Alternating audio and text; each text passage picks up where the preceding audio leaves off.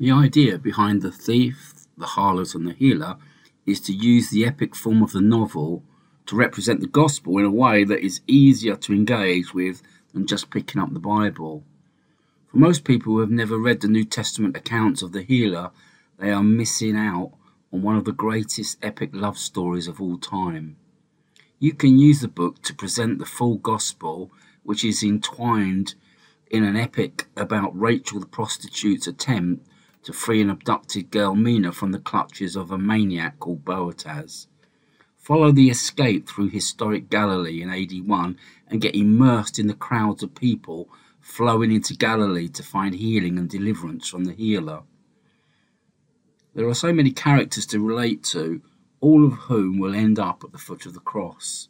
The madam of the brothel, her witch-like mother, Jinan, who is possessed by demons, Rachel, who rebukes the affections and attentions of Thomas, a follower of the healer, Mina, who discovers dark truths about her own past, Matthias, the cripple, Simon Peter, Ruth and the many women who followed the healer and, of course, the healer himself.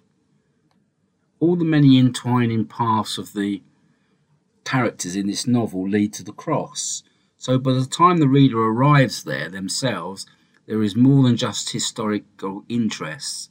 They have soaked themselves in the characters' lives up to that point and can truly get to see the cross from a multitude of fresh perspectives. The, the novel is designed to be given by a believer to their non-believing friends who they can ask afterwards how it went, perhaps finding new ways of presenting their own experience of the healer in a natural storytelling way.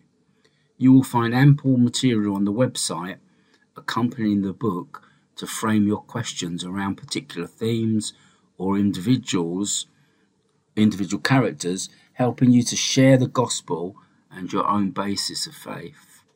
This is Mike Clements. Thank you.